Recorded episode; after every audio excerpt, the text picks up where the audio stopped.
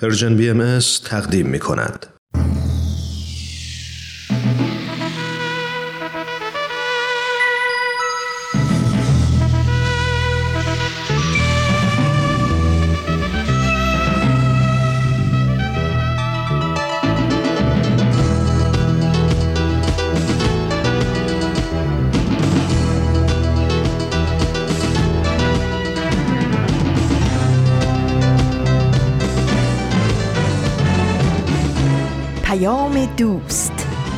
برنامه ای برای تفاهم و پیوند دلها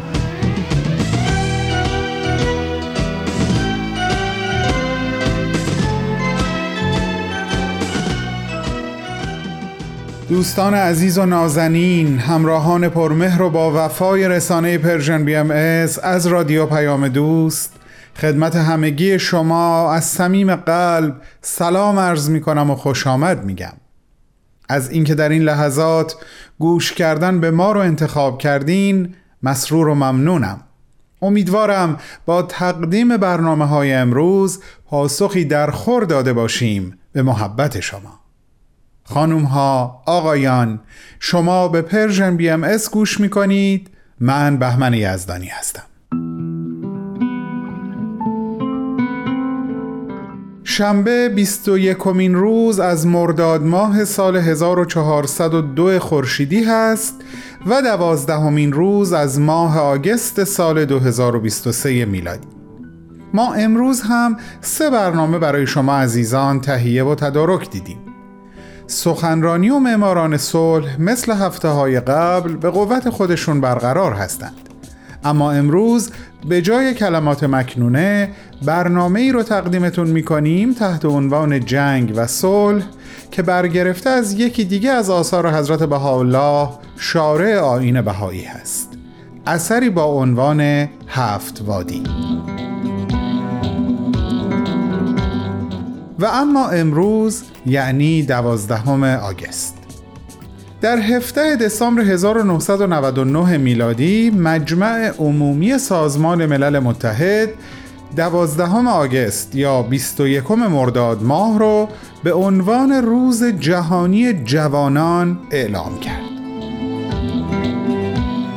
روز جهانی جوانان با اندیشه ساختن یک دنیای بهتر به همراه جوانان ایجاد کردید. به این بهانه سازمان ملل از تمامی کشورهای دنیا می‌خواد تا عملا در راستای توسعه امکانات و منابع به کمک جوانان و برای جوانان تلاش کنند. خیلی خوشحالم که امروز یعنی روز بین المللی جوانان با شما همراه هستم عزیزان من ما بین برنامه ها از یک تجربه و یک یادگیری جدید باهاتون صحبت خواهم کرد و در انتها این تجربه رو با مناسبت امروز گره خواهم زد. امیدوارم تا انتهای برنامه با من و ما همراه بمونید. بریم به اتفاق اولین برنامه امروز رو گوش کنیم.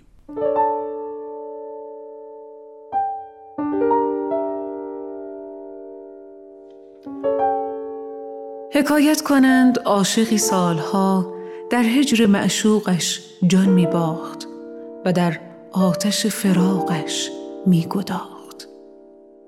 از قلبه عشق صدرش از صبر خالی ماند و جسمش از روح بیزاری جست و زندگی در فراق را از نفاق می شمرد و از آفاق به قایت در احتراق چه روزها که از هجرش راحت نجسته و بسا شبها که از دردش نخفته. از ضعف بدن چون آهی گشته و از درد دل چون وای شده. به یک شربه وصلش هزار جان رایگان می‌داد و میسر نمی‌شد. طبیبان از علاجش درماندند و معانسان از انسش دوری جستند ولی مریض عشق را طبیب چاره نداند مگر عنایت حبیب دستش گیرد. باری. عاقبت شجر رجایش سمر یأس بخشید و نار امیدش بیافزود تا آنکه شبی از جن بیزار شد و از خانه به بازار رفت. ناگاه او را اساسی تعاقب نمود. او از پیش تازان و اساس از پی دوان. تا آنکه اساسها جمع شدند و از هر طرف راه فرار بر آن بیقرار بستند و آن فقیر از دل می نالید و به اطراف می دوید و با خود می گفت این اساس ازرائیل من است که به این تعجیل در طلب من است و یا شداد بلاد است که در کین عباد است. آن خسته تیر عشق به پا دوان بود و بده نالان. تا به دیوار باقی رسید و به هزار زحمت و مهنت بالای دیوار رفت. دیواری به قایت بلند دید از جن گذشت و خود را در باغ انداخت.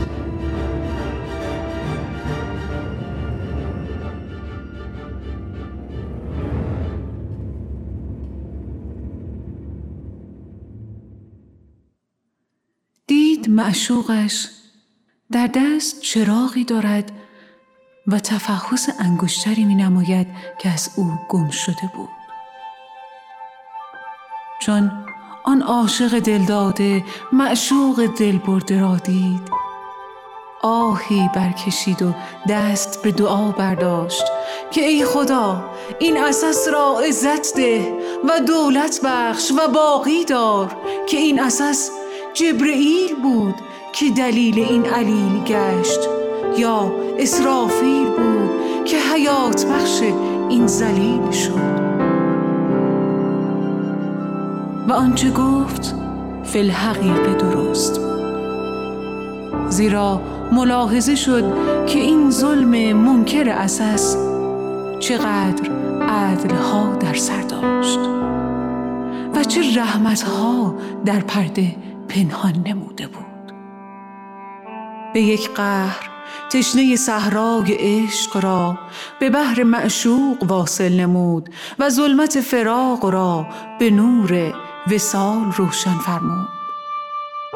و ایدی را به بستان قرب جای داد و علیلی را به طبیب قلب راه نمود. حال آن عاشق اگر آخر بین بود در اول بر اساس رحمت می نمود و دعایش می گفت و آن ظلم را عدل چون از آخر محجوب بود. در اول ناله آغاز نمود و به شکایت زبان گشود. ولکن مسافران حدیقی عرفان چون آخر را در اول بینند. لحاظا در جنگ صلح و در قهر آشتی ملاحظه کنند.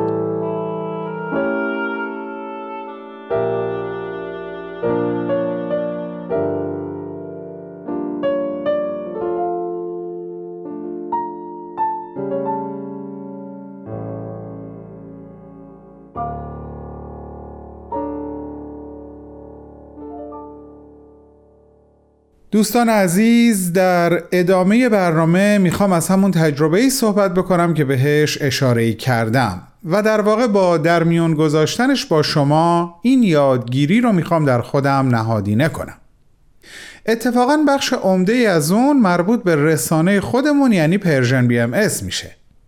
هرانوش و ایمان در یکی از قسمت‌های برنامه یک گفتگوی ساده که زیر مجموعه پادکست هفت در روزهای جمعه هست. گفتگویی داشتند با سرکار خانم فرزانه ثابتان تحلیلگر مسائل روانشناختی در ارتباط با مفهوم هویت. داشتم این برنامه رو گوش می کردم صحبت خانم ثابتان رسید به اونجا که ما دو نوع هویت می‌تونیم تعریف بکنیم.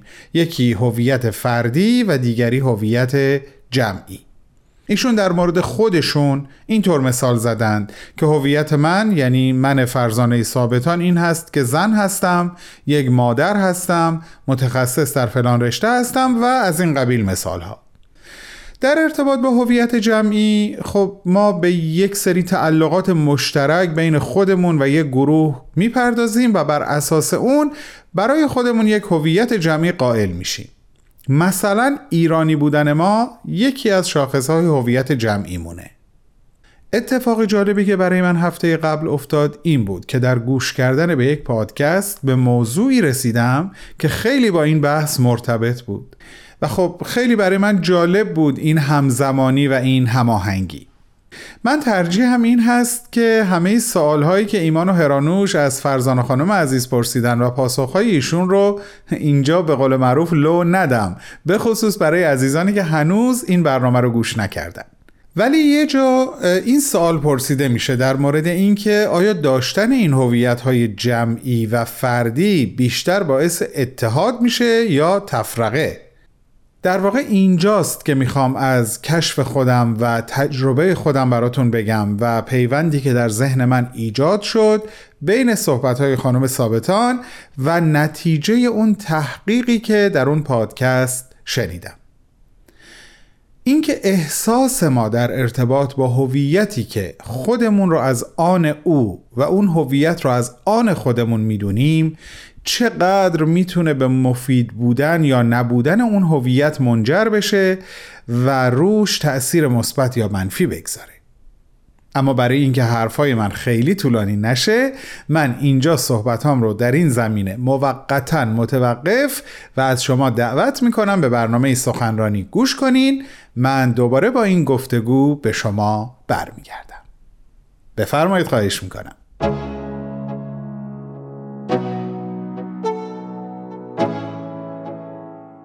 دوستان گرامی علاقمندان به برنامه سخنرانی امروز در خدمت شما هستیم با یک مصاحبه. خانم نوشین آگاهی در سی و دومین کنفرانس سالانه انجمن دوستداران فرهنگ ایرانی در سپتامبر 2022 میلادی با جناب آقای دکتر بهروز ثابت مصاحبه انجام دادند تحت عنوان بشر در آستانه بلوغ جمعی تلفیق تحولات روحانی و بازسازی اجتماعی. آقای دکتر بهروز ثابت محقق برجسته و استاد شناخته شده دانشگاه و مدیر و مشاور در زمینه های آموزش و فرهنگ هستند. بیش از 20 سال تحقیق و تعلیف در گفتمان تقاطع بین علم، دین و فرهنگ تنها یکی از دستاوردهای آقای دکتر ثابته. همکاران من صحبتهای ایشون رو در سه بخش آماده کردن که امروز و در این لحظه به اولین بخش اون گوش می‌کنیم.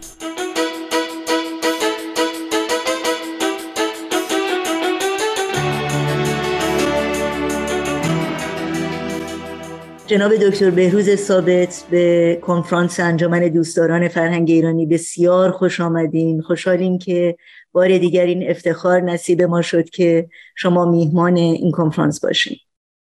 خیلی ممنون از دعوتی که از من کردین و واقعا باعث افتخار بنده هست که در این کنفرانس بسیار مهم و تاریخی شرکت می‌کنم و امیدواریم که نتایج مطلوب از این کنفرانس برای فرهنگ ایران و جامعه ایران حاصل بشه.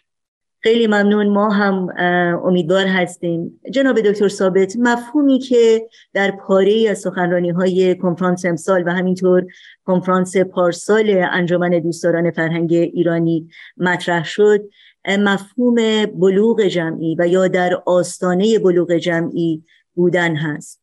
مفهومی که شاید واقعا بسیار نوین هست و نیازمند معرفی بیشتر و آشنایی بیشتر با این مفهوم. اگر ممکنه خواهش می‌کنم در مورد این موضوع توضیحاتی رو بفهمید بله ببینید این مفهوم بلوغ جمعی و یا اینکه نوع بشر در آستانه بلوغ جمعی است در حقیقت یکی از نکات بسیار برجسته تفکر و جهانبینی بهایی هست و شرح و بست اون واقعا احتیاج به نوشتن کتب مفصل رسالات مفصل هست و در این فرصت کوتاه شاید واقعا نتونیم حق مطلب رو ادا بکنیم. چرا که مثل ستون فقرات اندیشه باهایی در یک جریان کمالی قرار داره که عالم وجود در حال کمال هست و این رسیدن به این بلوغ جمعی مرحله ای از این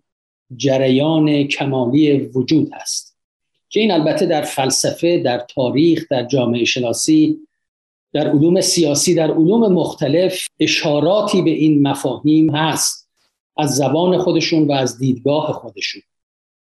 دیدگاه بهایی وقتی که صحبت از بلوغ جمعی می‌کنه در حقیقت می‌تونیم بگیم که چشمندازی است که ما برای آینده داریم.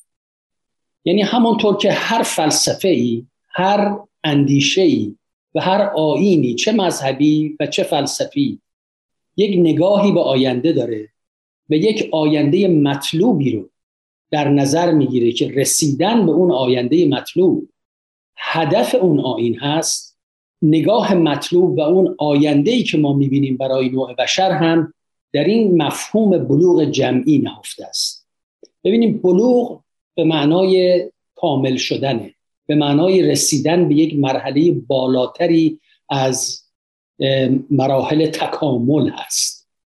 و لذا وقتی صحبت از بلوغ جمعی می‌کنیم یعنی اینکه نوع انسان در کلیتش به یک مرحله بالاتری از تکامل دست پیدا می‌کنیم.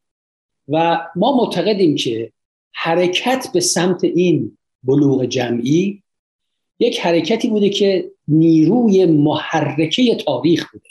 یعنی همه آنچه که در طول تاریخ انسانها رو با ایدئال های عدالت، صلح و وحدت به جلو برده از همین نیروی محرکه بهره برده. یعنی این نیروی محرکه بوده که امید داده و انسانها رو که در طول تاریخ از این کور راه سختی ها و مشکلات جلو رفتن و به مراحل بالاتری رسیدن در حقیقت انگیزه و محرک اونها همین نگاه و این چشمانداز بوده به سمت آینده که زمانی ما به مرحله بالاتری از بلوغ و تکامل جمعی می‌رسیم. که در اون مرحله میزان بدیها میزان شر در عالم کمتر میشه و اون قوس جسمانی و قوس مادی جای خودش رو میده به یک قوس بالاتر از مفاهیم معنوی و اخلاقی و تکامل جمعی. پس این در حقیقت برمیگرده به این نگاه به تاریخ و نگاه به فلسفه تاریخ و اینکه انسان در این جریان تکاملی همواره یک نگاهی به آینده داشته و می‌خواسته بر اساس اون آینده ای رو بسازه که در اون بیخردی و نادانی جای خودش رو به خرد و عقل و انسانیت و اخلاق جمعی بده. و این چیزی است که در همه ادیان هم به اون اشاره شده منتها از زبانهای مختلف. گاهی نگاهی کردن به اون مثل رسیدن به قیامت رسیدن به آخر زمان رسیدن به زمانی که پرتو عدالت بر عالم نورافکن بشه بتابه. و در ادیان مختلف اشاره به این ایدئال اشاره به این حرکت کمالی شده و همینطور در فلسفه هم وقتی ما نگاه می‌کنیم فی مثل به نگاه افلاتون و ایجاد اون مدینه فاضله ای که اون پیش بینی می‌کنه که انسان بایستی به سمت اون بره تا سرانجام بر بیعدالتی غلبه بکنه این هم نگاهی از همون بوده. و پس در حقیقت می‌تونیم بگیم تمام اینها به نوعی در نگاه باهایی مستطره.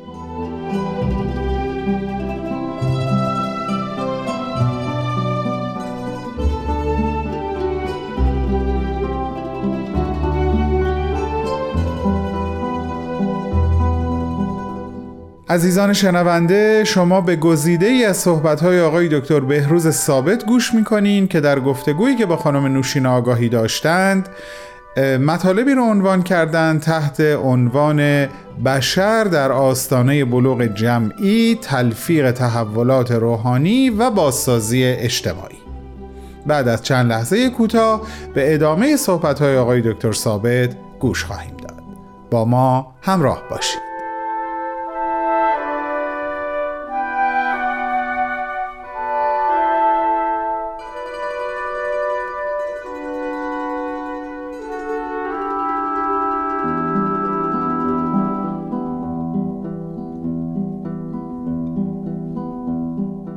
بر این اساس ما می‌تونیم بگیم که تفکر این بلوغ جمعی در حقیقت یک مرحله ای از تکامل نوع انسان هست و در بستر تکامل جسمانی یعنی تکامل طبیعی و مادی هست که اون تکامل مادی و طبیعی تبدیل شده به تکامل جمعی وقتی به یک مرحله بالاتری رسیده و اون مراحل تکامل جمعی حالا به یک مرحله بالاتری خواهد رسید که در اون فضائل انسانی بیشتر و بیشتر جلوگر خواهند شد. و اون مرحله از تکامل اجتماعی رو ما اسمشو می‌ذاریم رسیدن به بلوغ جمعی.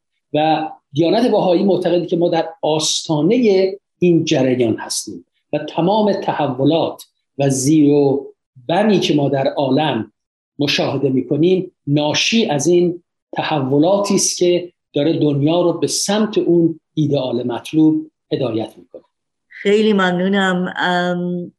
شما از لحاظ فلسفی و نظری دیدگاه آین باهایی رو در این مورد مورد بررسی قرار دادید. ولی چه شواهدی وجود داره؟ چه اسنادی وجود داره یا چه دلایلی وجود داره که واقعا نشون بده که ما در آستانه این بلوغ جمعی هستیم؟ ببینین همونطور که گفتم نگاه بهایی هرچند که یک نگاهی است به سمت آینده و ایدئال در حقیقت تصویری است از آرمان شهر بهایی. اما در این حال بر واقعیت های علمی و اجتماعی و حرکت تکاملی نوع بشر استواره.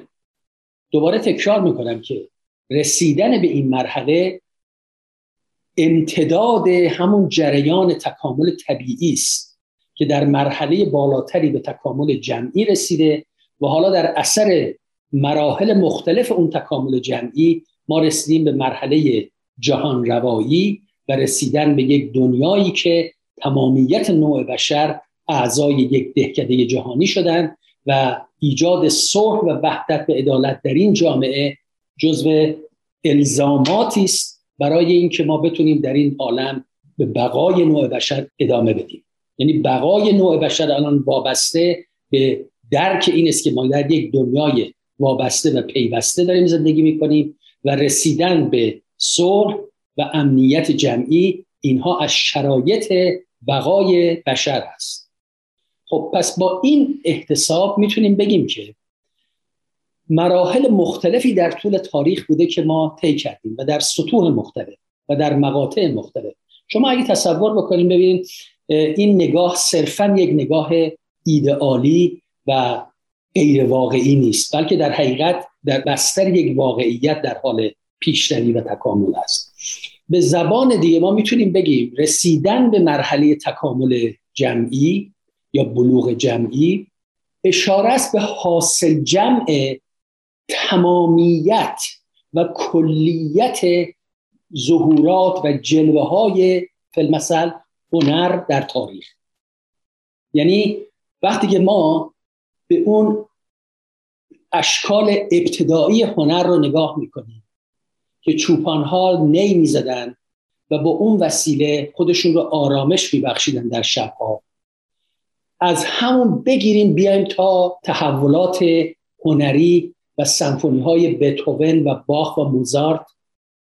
این در حقیقت ادامه همون جریان تکاملیه. یعنی نیاز انسان به بیان هنری و زیبایی شناسی خودش اگه با یک دید وسیعتری نگاه بکنیم می‌بینیم که از یک مراحل ابتدایی این تکامل هنری آغاز شده و در قرن 19 و قرن 20 در حقیقت به اوج خودش رسید.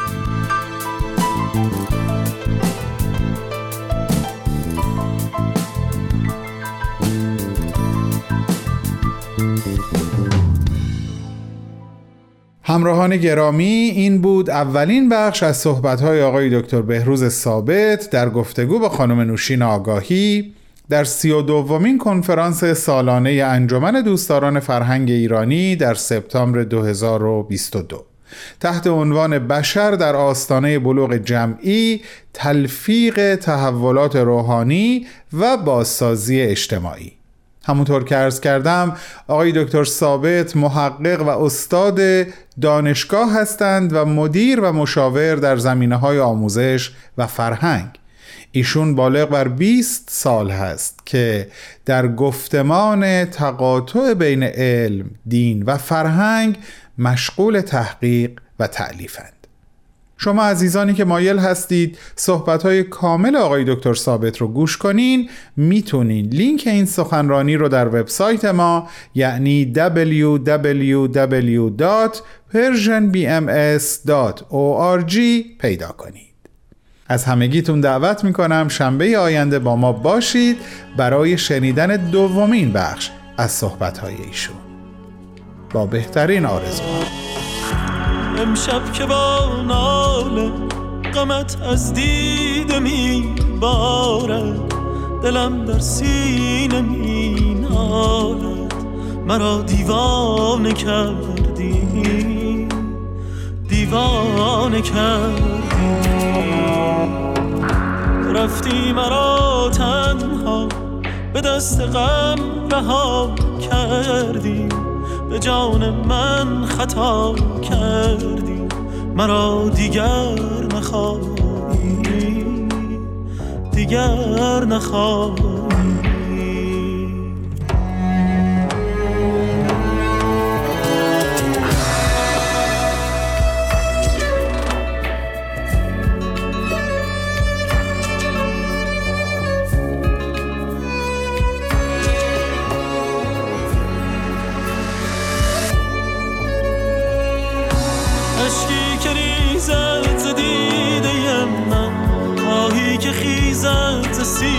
سینه من رنگ تمنا ندارم.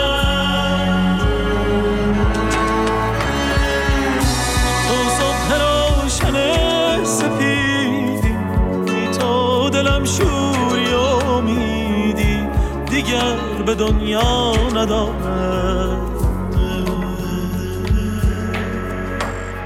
دوستان عزیزم سلامی دوباره به حضور همه شما. امیدم این هست که از برنامه های امروز تا به اینجا لذت برده باشین و مشتاق پیمودن ادامه مسیر با من و همکارانم باشید. در ارتباط با صحبتی که شروع کردم می‌خوام از اون تحقیق میدانی و نتیجهش براتون بگم. مردم آسیای شرقی به هوش ریاضی خیلی معروف هستن. یعنی در واقع این بخشی از هویت جمعیشون محسوب میشه. یه تحقیقی بر روی دختران دبیرستانی. از این گروه انسانی انجام دادند و ازشون خواستند یک پروژه ریاضی و برنامه نویسی رو انجام بدن. اما قبلش این هویت مثبت رو به شکلی براشون یادآوری کردند.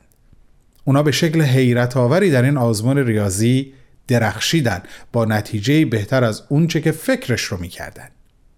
اما یک بار دیگه در یک تحقیق دیگه قبل از شروع آزمون هویت زن بودن اونها و همه محدودیت هایی که در دنیای امروز به این دلیل گریبانگیرشون بوده و هست رو یادآوری کردند. نتیجه به شکل باور نکردنی افت می‌کنه و اینجا بود که من فهمیدم جدا از اون مواردی که خانم ثابتان برای بد بودن یا خوب بودن هویت تأثیر منفی یا مثبت داشتنش برشمردن احساس شخصی خود ما از هویت فردی یا جمعی که داریم یا برامون اون رو تعریف و گاه با شاخصهای کاملا اشتباه تحمیل کردن چقدر می‌تونه در مفید بودن یا نبودن اون هویت موثر باشه؟ و بعد به این نتیجه رسیدم که چقدر مهمه همه ما جزئیات هویت های فردی و جمعیمون که خودمون خودمون رو با اونها می‌شناسیم و تعریف می‌کنیم. یا جامعه ما رو با اونها می‌شناسه و تعریف می‌کنه با هوشمندی و سختگیری مرور کنیم و ببینیم کجاهاش نیاز به تغییر یا دگرگونی یا حتی دگردیسی داره. چه در درون خودمون و تغییری که ما باید در درون خودمون به وجود بیاریم و چه تغییری که باید در محیط پیرامونمون ایجاد کنیم. حتی اگر شده به اندازه یک قدم. مثل همیشه خیلی خوشحال میشم نظر و احساس شما رو در این مورد بدونم. پس تقاضا می کنم پلتفرم های Persian BMS رو در صفحات مجازی مثل SoundCloud، فیسبوک، تلگرام، اینستاگرام، پادکست، توییتر یا یوتیوب دنبال و یکیش رو انتخاب کنید و نظرات خودتون رو حالا چه در ارتباط با این موضوع چه در ارتباط با کل برنامه هایی که در این رسانه تهیه و تقدیمتون میشه با ما در میان بذارید. بسیار خوب عزیزان. زمان پخش یک قسمت دیگه از برنامه معماران صلح.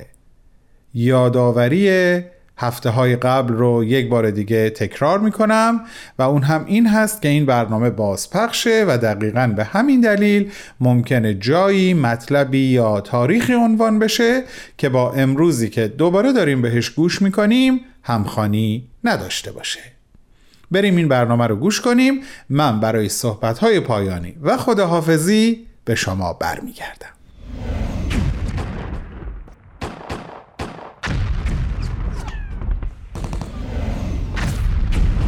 معماران صلح.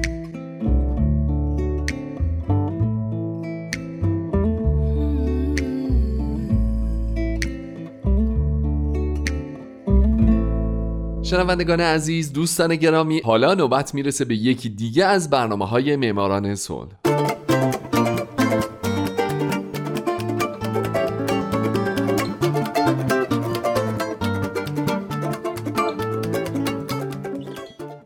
به شما فارسی زبانان عزیز ساکن این دهکده بزرگ جهانی شمایی که به جهانی بدون جنگ فکر و برای رسیدن به یک همچین جهانی تلاش می‌کنید.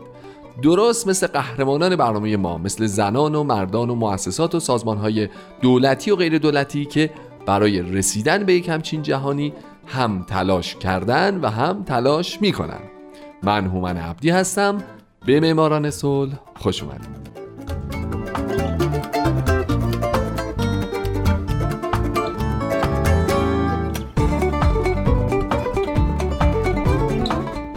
این هفته سال 2001 کوفی عطا انان قسمت سوم و آخر.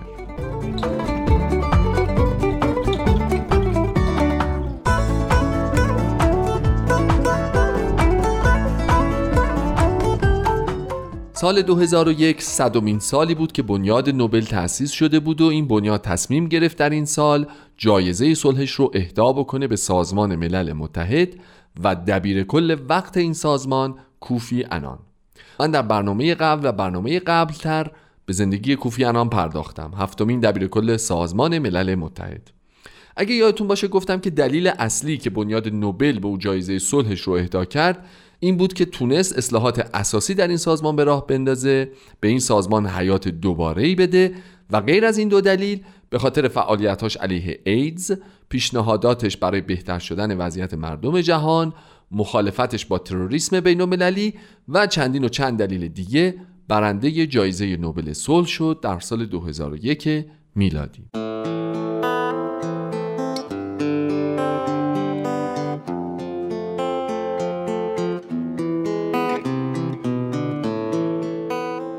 یکی از نکاتی که بد نیست بدونین اینه که انان و رئیس جمهور وقت ایران آقای احمدی نژاد به شدت بر سر برنامه هستی ایران و برگزاری نمایشگاه کاریکاتوری در ایران با موضوع هولوکاست و همچنین بر سر برگزاری کنفرانسی با موضوع انکار هولوکاست در ایران در سال 2006 با هم اختلاف داشتند. انان در طی سفری به ایران به دلیل ادامه غنیسازی اورانیوم اظهار داشت من فکر می کنم که فاجعه هولوکاست یک واقعیت تاریخی غیرقابل انکاره که ما باید این واقعیت رو بپذیریم و آنچه را که در جنگ جهانی دوم اتفاق افتاد برای مردم بازگو کنیم و مطمئن بشیم که هرگز تکرار نخواهد شد.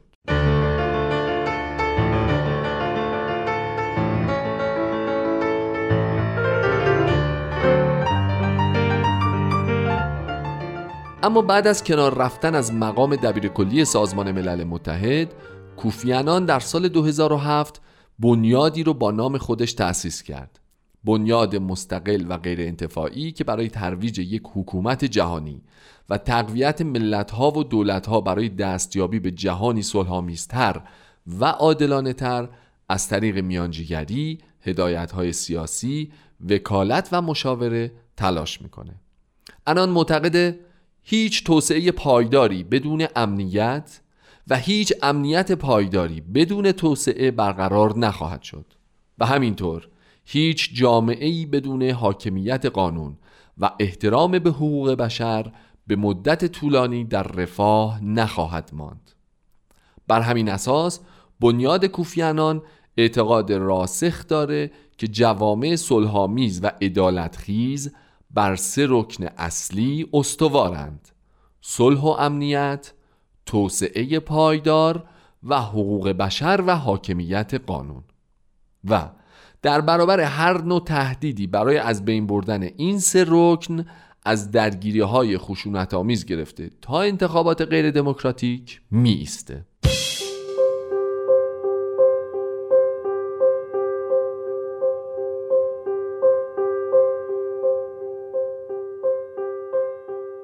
کوفیانان علاوه بر اینکه جایزه نوبل صلح رو به دست آورده تا دلتون بخواد نشانهای افتخاری از دانشگاه های مختلف بهش اهدا شده و همینطور کشورهای مختلف به اون نشانهای افتخار دادن.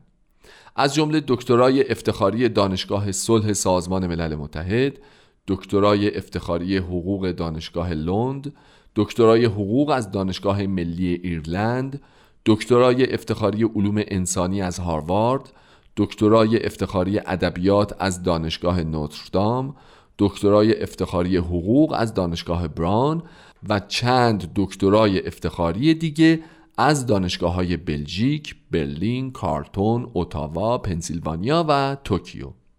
همچنین او تونسته درجه افتخاری آزادی، درجه افتخاری صلیب بزرگ لیون هلند، نشان شجاعت از موزه یادبود JFK و همچنین چندین و چند جایزه دیگه رو هم به خودش اختصاص بده و علاوه بر تمام اینها در ماه می 2009 او از طرف مدرسه امور بین الملل دانشگاه کلمبیا به عنوان شخصیت جهانی معرفی شد.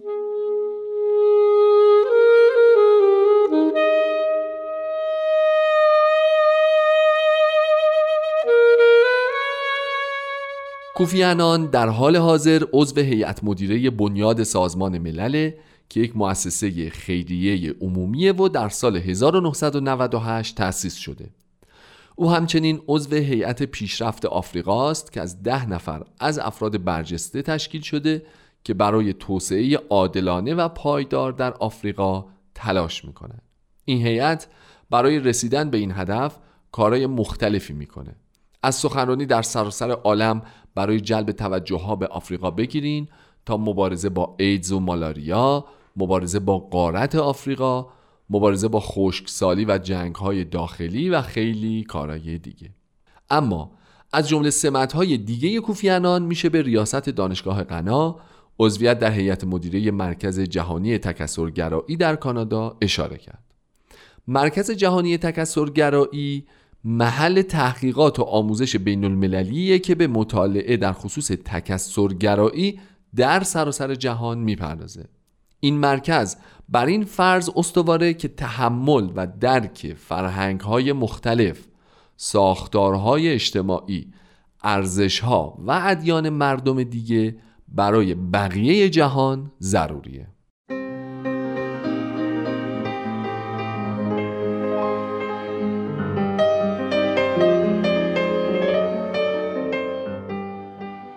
کوفیانان یکی از دو برنده جایزه نوبل صلح سال 2001 چند کتاب نوشته از جمله کتاب خاطراتش با عنوان زندگی در جنگ و صلح. او همچنین برای بهتر شدن جهان و روابط حاکم بر اون عقاید خودش رو علاوه بر نوشتن کتاب از طریق نوشتن مقالات در نشریات مختلف عالم یا از طریق سخنرانی در جاهای مختلف منتشر می‌کنه. از جمله یکی از سخنرانیاش که من خیلی دوستش دارم و به قسمتی از اون در آخرین برنامه‌ای که به کوفیانان می‌پردازم اشاره خواهم کرد.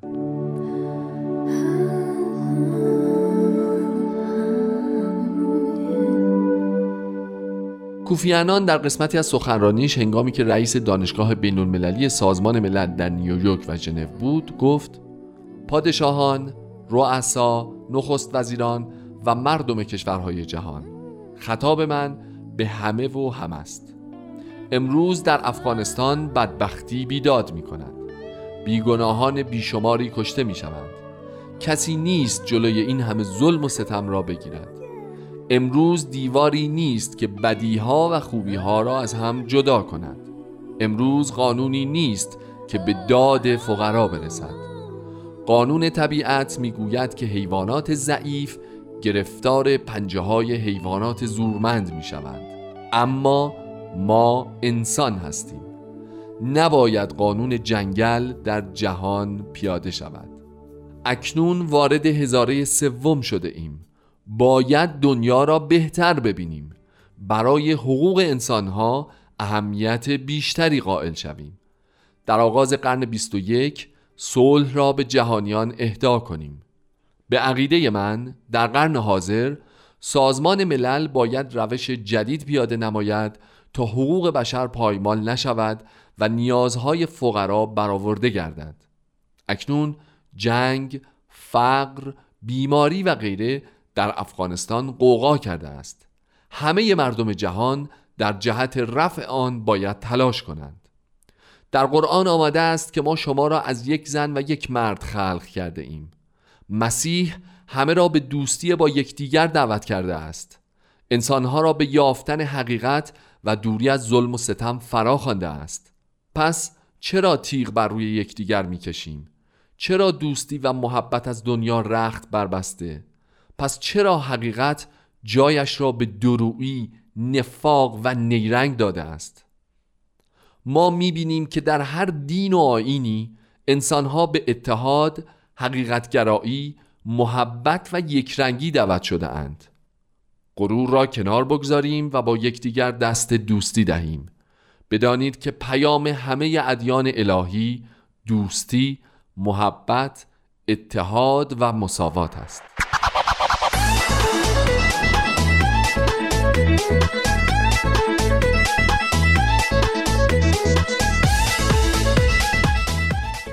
دوستان بسیار عزیز فارسی زبان شنونده این دقایق رادیو پیام دوست. خیلی ممنون که به من و برنامه معماران صلح گوش دادید. به امید دیدار شما در هفته های آینده. من هومن عبدی. آرزو می کنم شمایی که شنونده برنامه هستید و بودین و خواهید بود در آینده یکی از برندگان نوبل صلح باشید. شاد باشید و خدا نگهدار.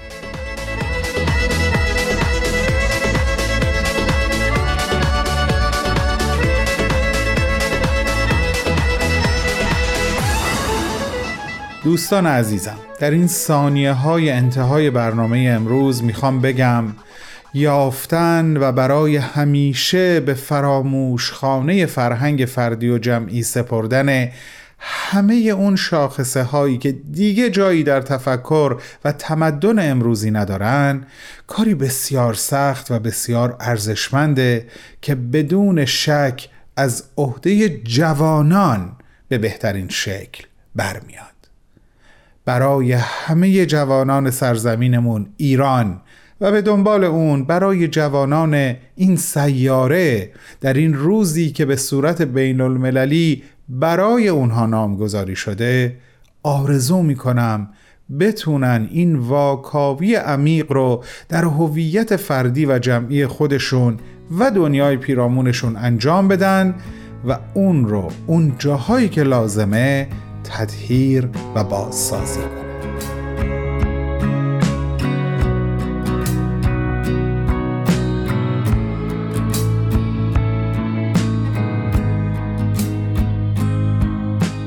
مثل همیشه شما عزیزانم رو به حقیقی ترین و ماندگارترین عواطف قلبی خودم و همکارانم اطمینان میدم و از حضورتون مرخص میشم.